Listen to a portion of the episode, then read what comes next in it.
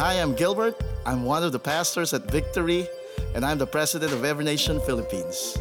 We're committed to plant churches, reach campuses, and bring the gospel to the nations.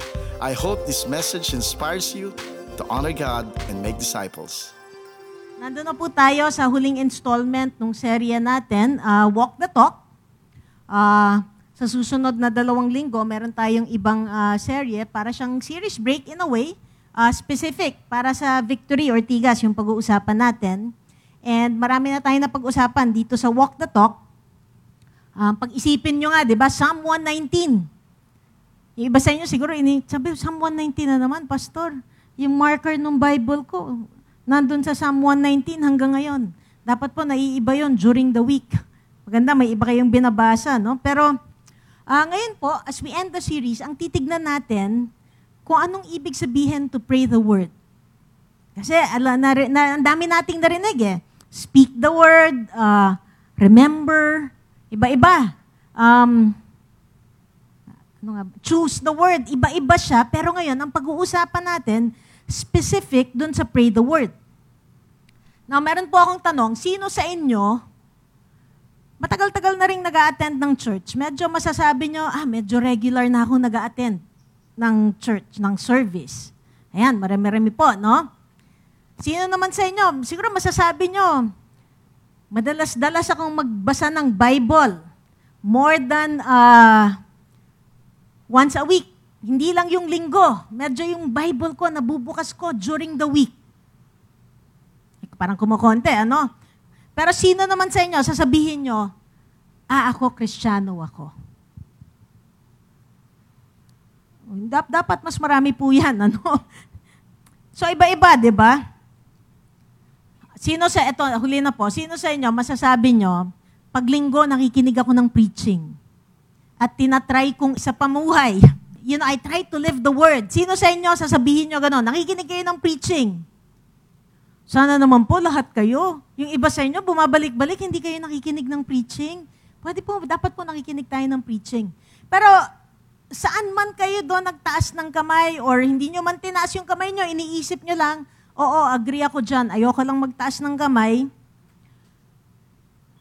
okay lang. Ngayon, ito yung tanong ko. Sino sa inyo, despite everything, lahat nung tinanong ko, kahit na alam nyo, nagsisimba kayo, nagbabasa kayo ng Biblia, kristyano kayo, dumadaan pa rin kayo sa problema.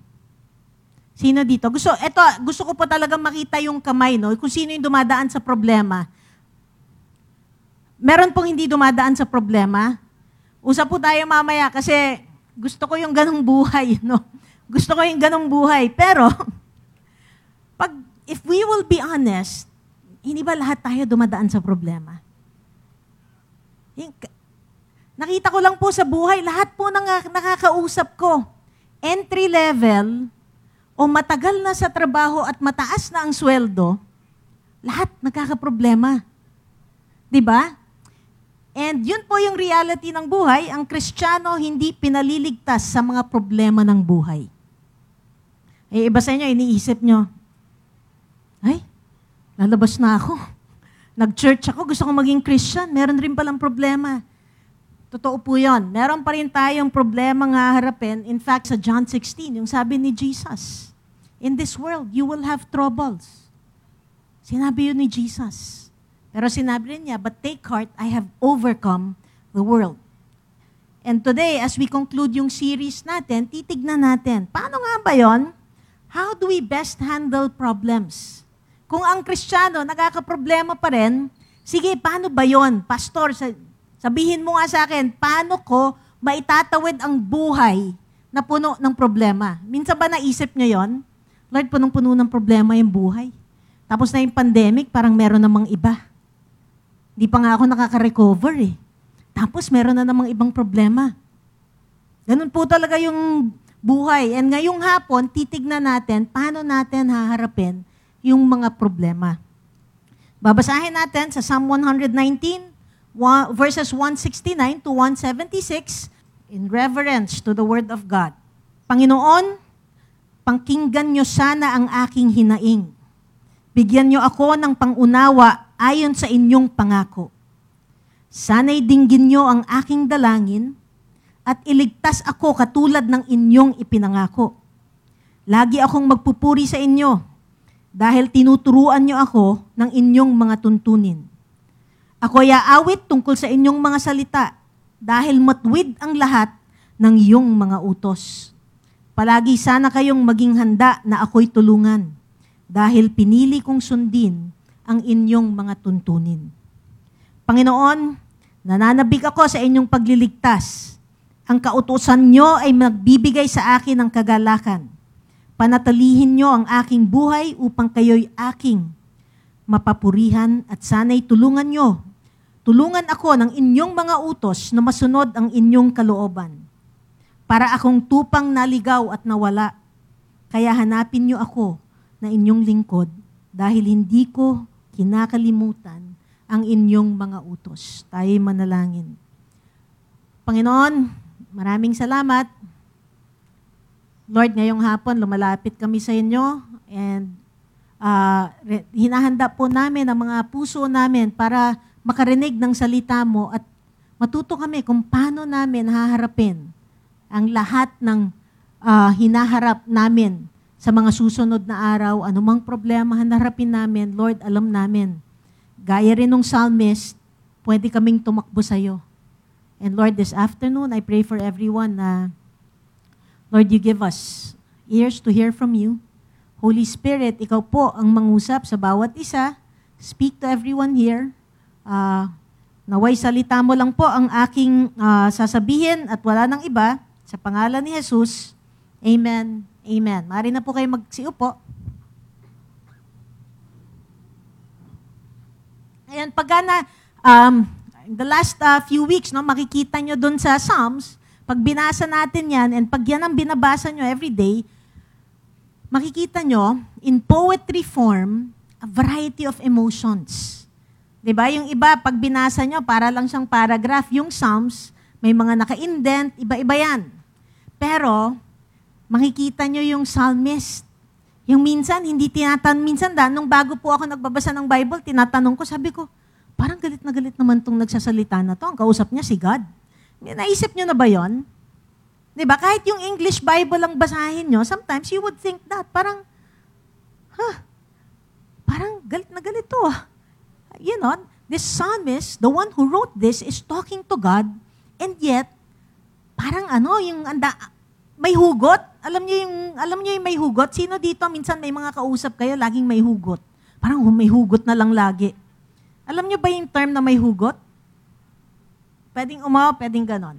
Para po naiintindihan ko, kasi sinasabi ko may hugot, hindi pala tayo nagkakaintindihan. Pwede pong ano, gumalaw ng konti, pwedeng gumanon, pwedeng gumanon. Para po alam ko, no, kung, ay, ayan, tumatango. So alam niyo yung hugot, di ba? Maraming tao, uso yun ngayon eh, yung may hugot. Yung psalmist, pag binasa nyo, ang daming hugot. ba diba? Ang daming emotion na nilalabas. Kausap niya si God. Parang, Lord, bakit ganito ang buhay? Medyo ano lang siya eh, translation na to. Pero siguro kung ngayon yun, yung psalmist, ganun siya. Lord, bakit ganitong buhay? Papagod ako. Lord, bakit ganito yung mga kausap ko sa mundo? Di ba? Hindi, hindi, Hirap spellingin. Ganun yung ano, ganun yung Psalms. Makikita natin. Kahit si David, I think na-mention ko yun nung two weeks ago na nag-preach ako. Sabi niya, why so downcast all my soul? Even David, di ba meron siyang anxiety attack. He felt anguish. Siya, napapaisip kayo, eh pastor, kung pati yun nasa Bible, nagdadaan sa ganun, paano na lang yun? Pinagdadaanan ko yun. Pag nagbasa ako ng Bible, naghahanap ako ng iba. Sa Bible rin pala may ganon. Tama po yan. Meron rin sa Bible na ganon. Pero meron rin pong solusyon sa Bible. And that is the difference. Di ba? Na makita natin, kahit yung mga characters sa Bible, may mga pinagdaanan rin na mahirap. Yung, emo, yung may mental and emotional, ano rin sila, upheaval, kumbaga, meron silang pinagdadaanan emotionally.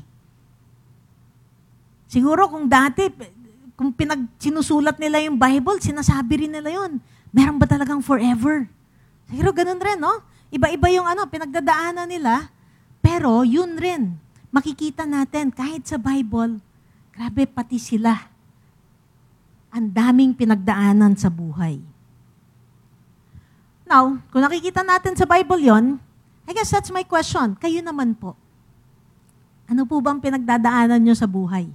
But I want you to think about that. Ano nga ba yung pinagdadaanan nyo ngayon?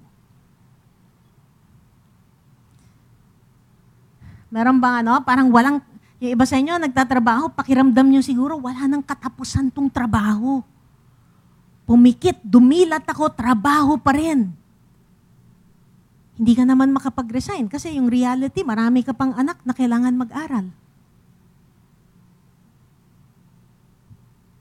Kailangan magbayad ng bills. Yung iba sa inyo, nandun ba kayo sa sitwasyon na parang, alam niyo yung term na I can't make both ends meet. Yung nagtatatumbling ka na, kulang na lang, sumayaw ka sa circus. Kulang pa rin. Pagdating ng bill, nagkakamot ka pa rin ng ulo. Lahat gusto mo nang gawin. Is your marriage seemingly falling apart? Siguro yung iba sa inyo, parang wala pang limang taon. Araw-araw nag-aaway kayo. Tinatanong mo, Lord, paano ba to? Iba sa inyo, siguro you feel misunderstood. Lahat ng kaklase mo, hindi ka maintindihan. You try your best, and yet, pakiramdam mo, wala kang kaibigan sa buhay. You feel all alone. May karamdaman kayo, may kasakitan kayo, lahat ginawa nyo na. Lahat ng doktor, pinuntahan nyo na. Yung, siguro nandun ka, Lord, ginawa ko na lahat eh. May sakit pa rin ako. Now, ang, my question is this. Pag meron kayong problema na pinagdadaanan, how do you respond? Anong ginagawa nyo? How do you deal with problems?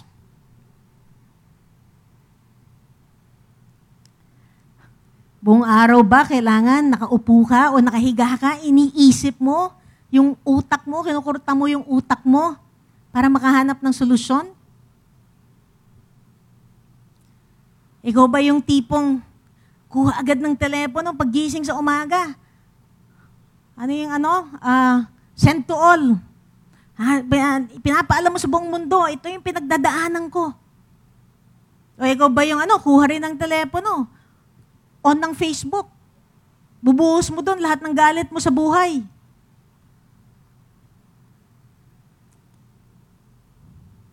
Pag nag-aaway kayo mag-asawa, ikaw ba yung tipong lalabas ka na lang kasama ng mga kaibigan mo?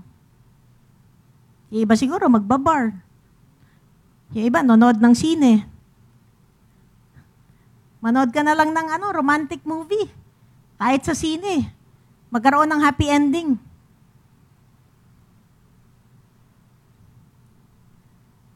Kala ko po nakakatawa yan, pero seryoso nga yun, no? pag may problema.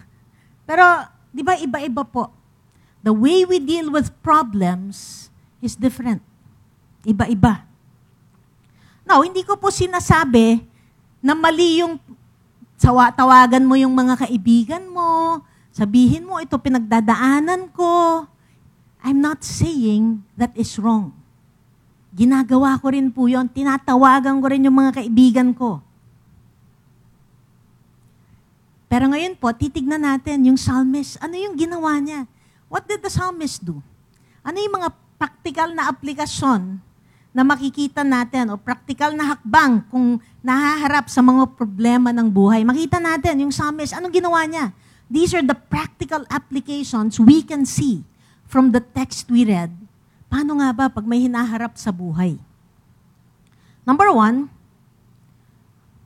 diretso tayo dun sa point. Ilapit sa Diyos ang inyong mga problema.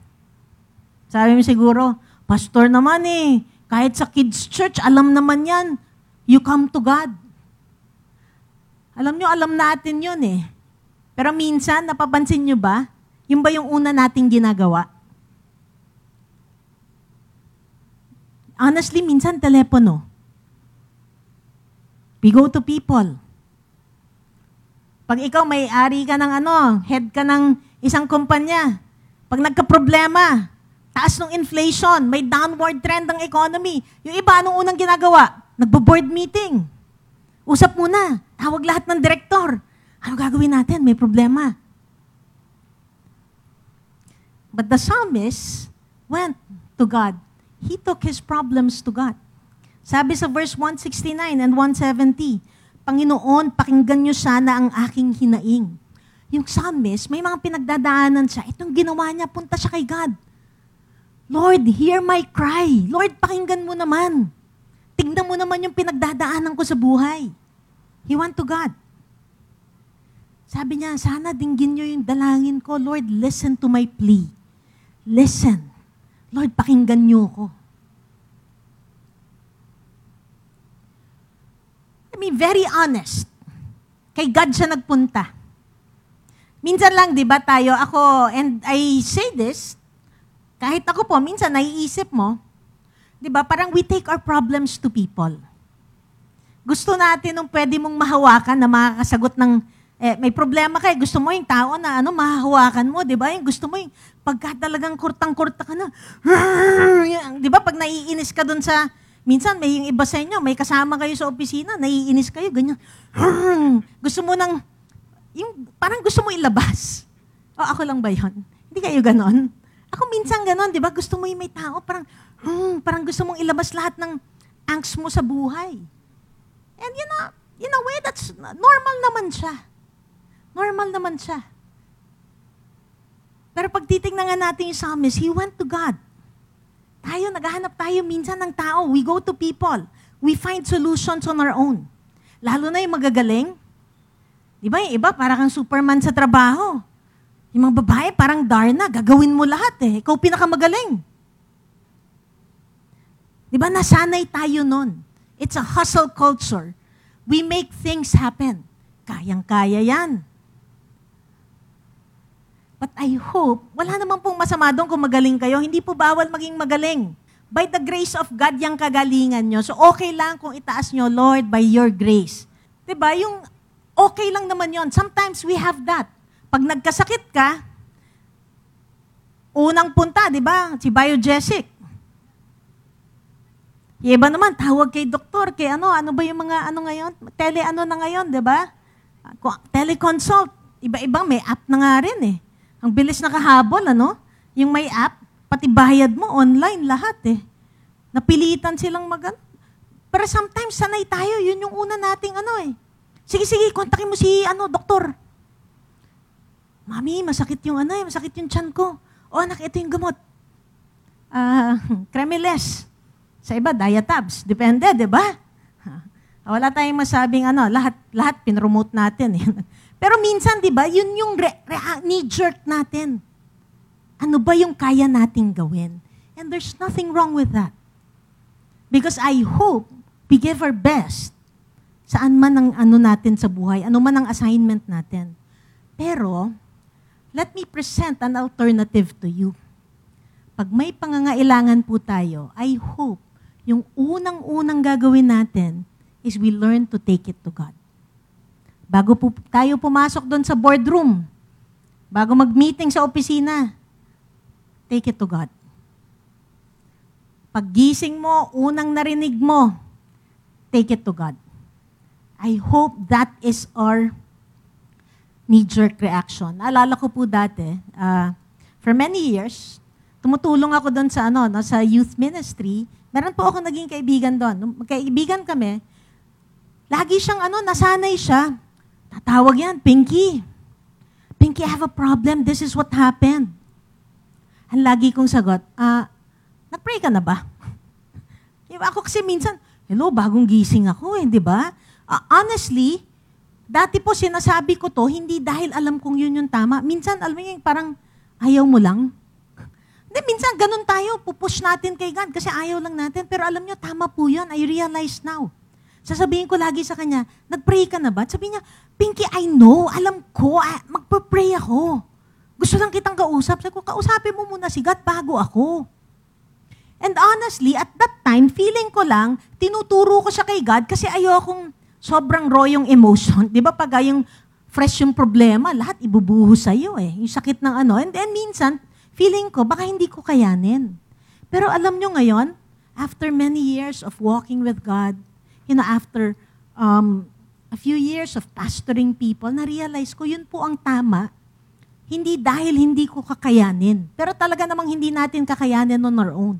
Pero yun yung tama. We need to learn how to go to God first and foremost. Hindi po ibig sabihin, yung iba sa inyo, wag naman pong pilosopo, hindi po ibig sabihin niya, pag nag-pray kayo, may mahuhulog na biogesic. Hindi po yun ang ibig kong sabihin. Pero yun po dapat ang una nating ginagawa. Marami kasi sa atin, alam niyo may usong word ngayon eh, usong salita, process. Di ba? Sino dito, nagamit niyo na yon? Tulungan mo naman ako mag-process. Sis, process naman natin to. Di ba? Sino sa inyo, na, na, alam nyo yon yung word na yon na process, tulungan mo naman ang mag-process. O yung mga asawang lalaki, ginagawa ba yun ng mga asawa nyo sa inyo? Han, kailangan ko itong i-process. Ay, mga, mga ibang lalaki, pigil na pigil ngumiti. Sige, pastor, sabihin mo yan. Hindi, pero sanay na sanay tayo. Sanay tayo mag-process bago magdasal. Alam nyo, magdasal muna tayo bago tayo mag-process kasama ng ibang tao. Unahin natin si God. Matutong magdasal bago mag-process kasama ng ibang tao. Siguro yun po yung unang-unang kailangan natin.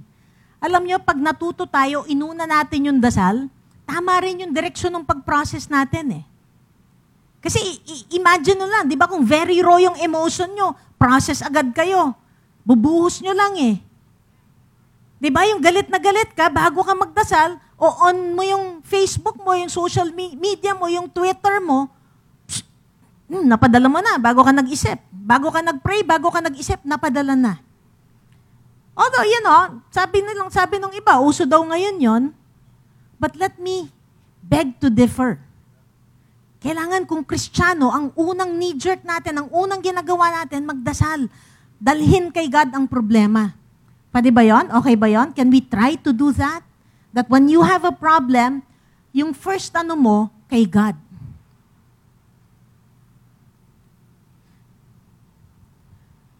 Don't get me wrong, nagpa-process rin po ako. Siguro sabi na ba, grabe naman tong pastor na to. Hindi kami naiintindihan. Nagpa-process rin po ako.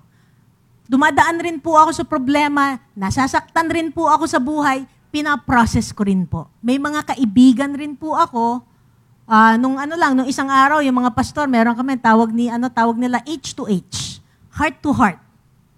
Pag mga serious na meeting na talagang and then we we pray together, tawag ng ano, sa ko yung pala yung tawag doon H to H. Hindi ko alam. Basta ako nagpa-process, kumakausap ng kaibigan. Ginagawa rin po namin yon. So don't get me wrong. Please, wag yung parang paglabas nyo dito, ay si pastor, ah, hindi nagpa-process. Parang robot, dire-diretso. Hindi po. Okay, klaro tayo doon. Pa-process rin ako, alam ko rin yon. Kaya nga po alam kong sabihin sa inyo kasi alam ko minsan ako rin nakakalimot eh. Una yung tao eh. Pray mo naman to. Eh, di, di ba? Pero ako hindi pa nagpa-pray. Binabalita ko na sa buong bayan. So kailangan una po tayo. Alright? Is that, what's the first step? Gadali natin kay God yung problema natin. Second, ito, panghawakan ang salita ng Diyos. Now, you ha- we have to learn how to take God at His word. Kasi alam niyo, iba sa atin, nagpa-pray tayo. Pero, sa at the back of our minds, mangyayari kaya yon? Sino sa inyo minsan nag-pray na kayo? And alam niyo, imposible yung pinagpa-pray nyo. Sino dito, you pray for impossible things. Sino sa inyo, honestly, minsan pagka-pray nyo, mapapaisip kayo, paano kaya gagawin ni God yon? Nangyari na ba yun sa inyo? Di ba minsan parang, grabe, ang laki, ang laki ng ano, problema. Laki ng babayaran sa bangko. Paano kaya yun? Yung nag-pray ka naman. Iba sa inyo, unang-unang ano nyo, prayer eh. Pero merong step two. We take God at His word. Kung sinabi niya, di ba, pangahawakan natin kung ano yung sinabi ni God. Sabi sa verses 172 to 173, ako'y aawit tungkol sa inyong mga salita dahil matwid ang lahat ng yung mga utos. The psalmist knew, sabi niya, ide-declare ko kung ano sinasabi ni God kasi alam ko, lahat ng utos nyo tama. Alam ko, God, your word is right. Kaya niya dinedeclare. Sa verse 73, sabi niya, palagi sana kayong maging handa na ako'y tulungan. Sabi niya, Lord, please be ready all the time to help me. Dahil pinili kong sundin ang inyong mga tuntunin. Alam ng psalmist, ang tanong ko, kayo ba alam nyo? Are you so convinced that God's word can be trusted? Are you so convinced na maaasahan nyo yung salita ni God?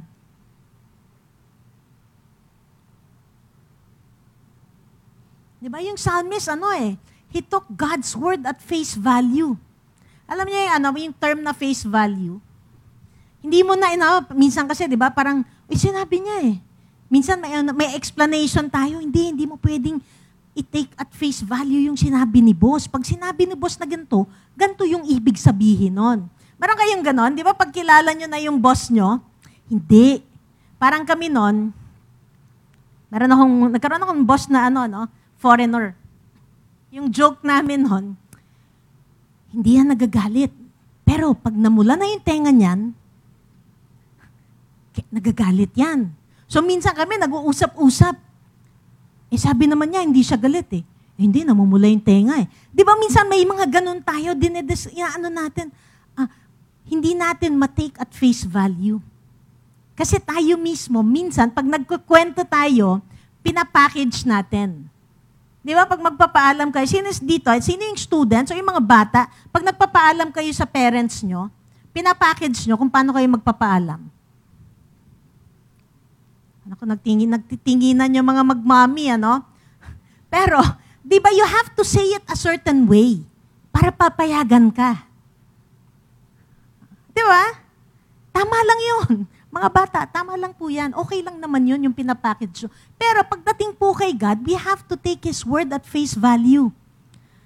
Although on the side, no, yung mga bata, alam mo kahit i-package nyo, alam naman ng magulang nyo eh. So minsan, feeling niya, pag pinayagan kayo, ay, nag-work.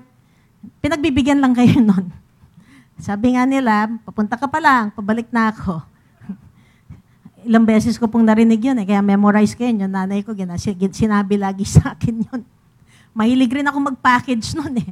Di ba? Kung paano ko sasabihin. Pero alam nyo, kay God po, we don't have to do that. We can take God at His word.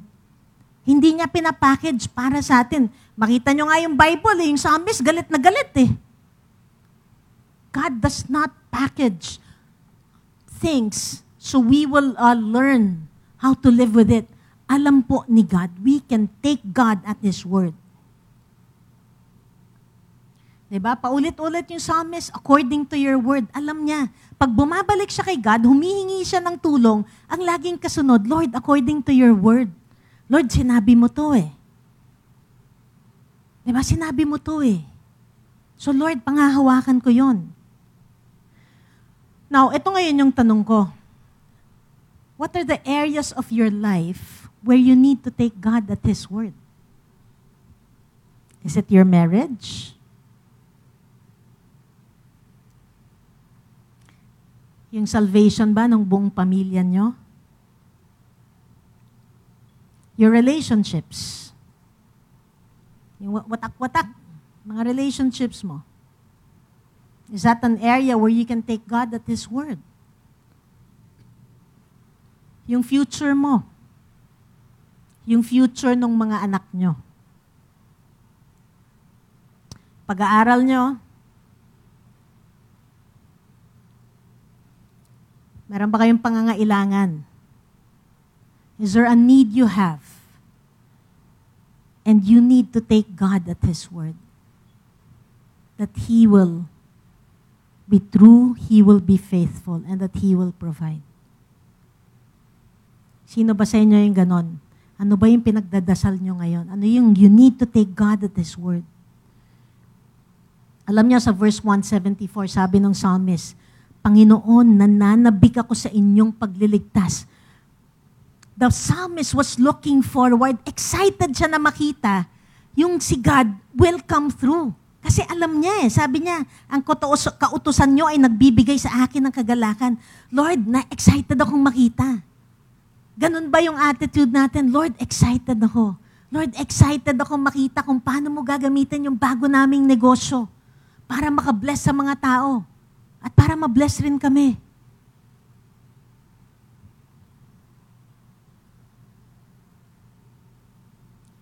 Pag titignan nyo, no, how the psalmist conducted his life before God, isa po yung makikita natin eh.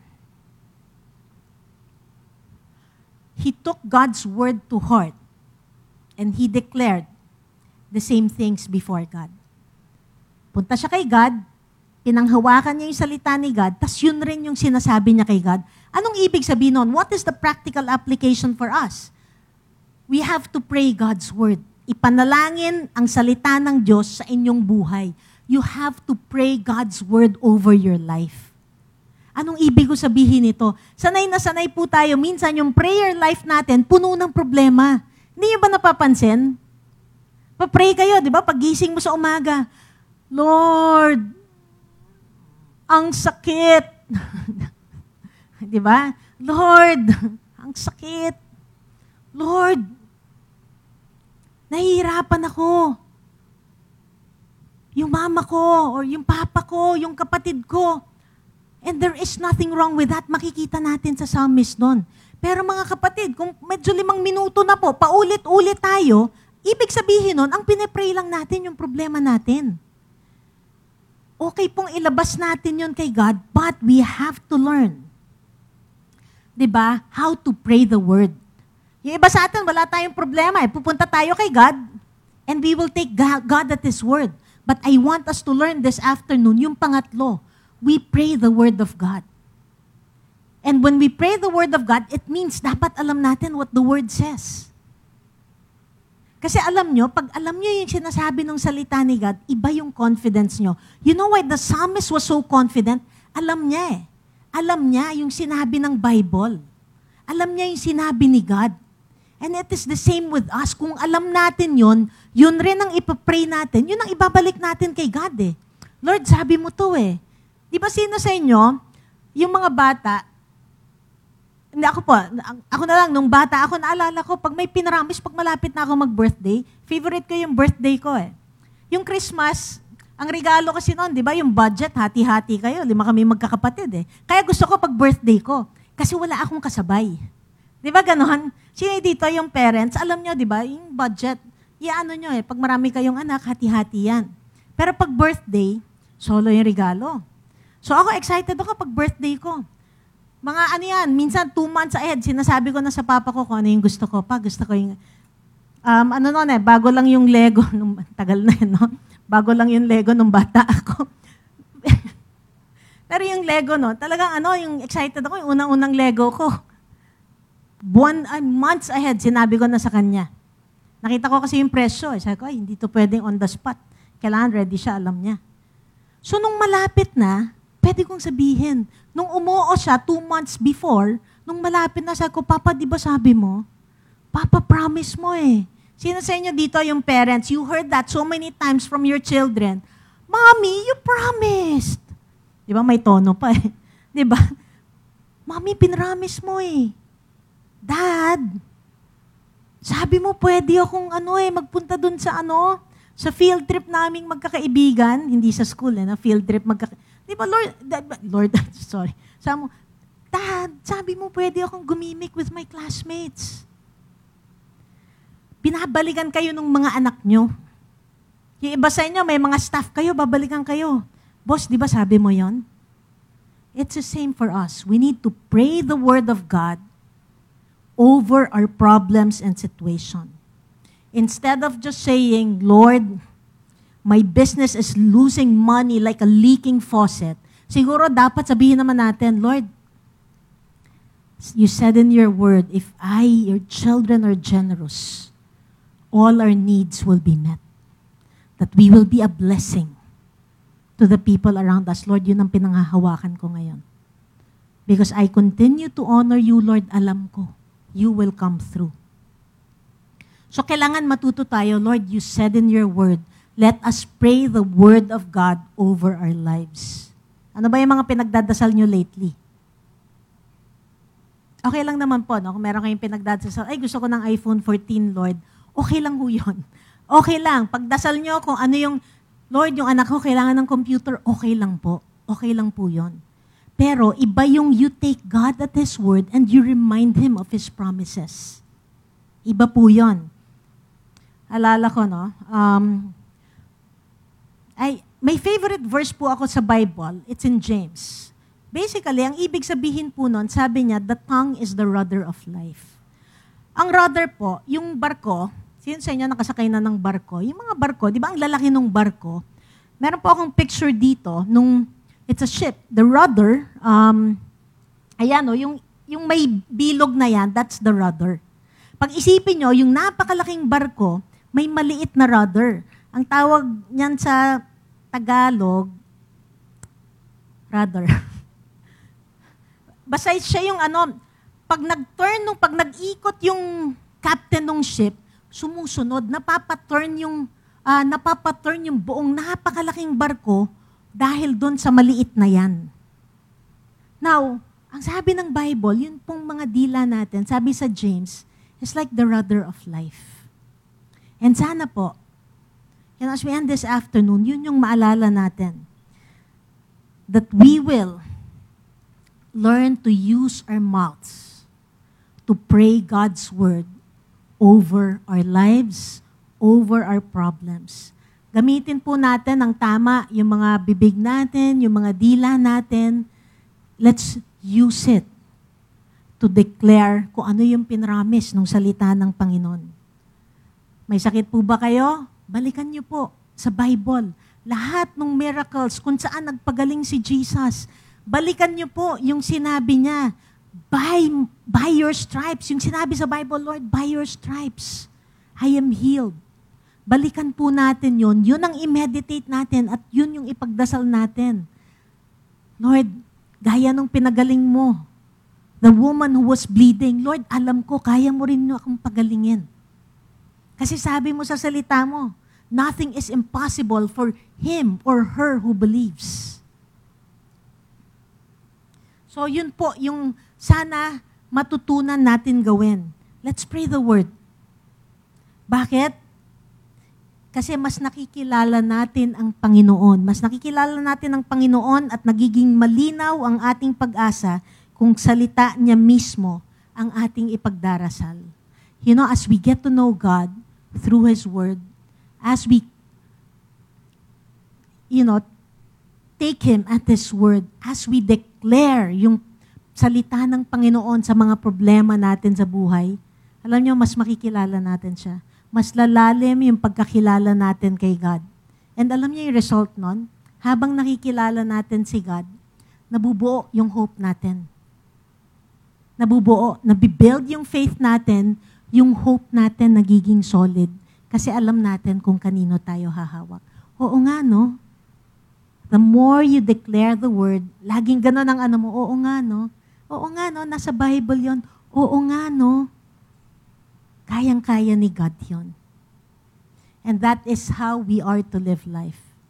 Praying the word over our situation, reading the Bible, meditating on it, and praying it declaring and praying it over our situations.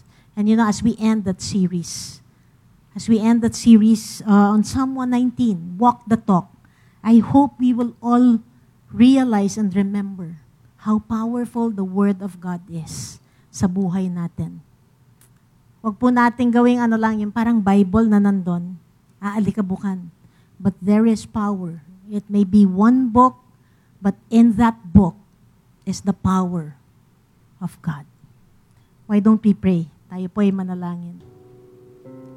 Lord, maraming salamat for reminding us this afternoon that your word is powerful. At Lord, na yung salita mo pwede naming panghawakan, that we can take you at your word.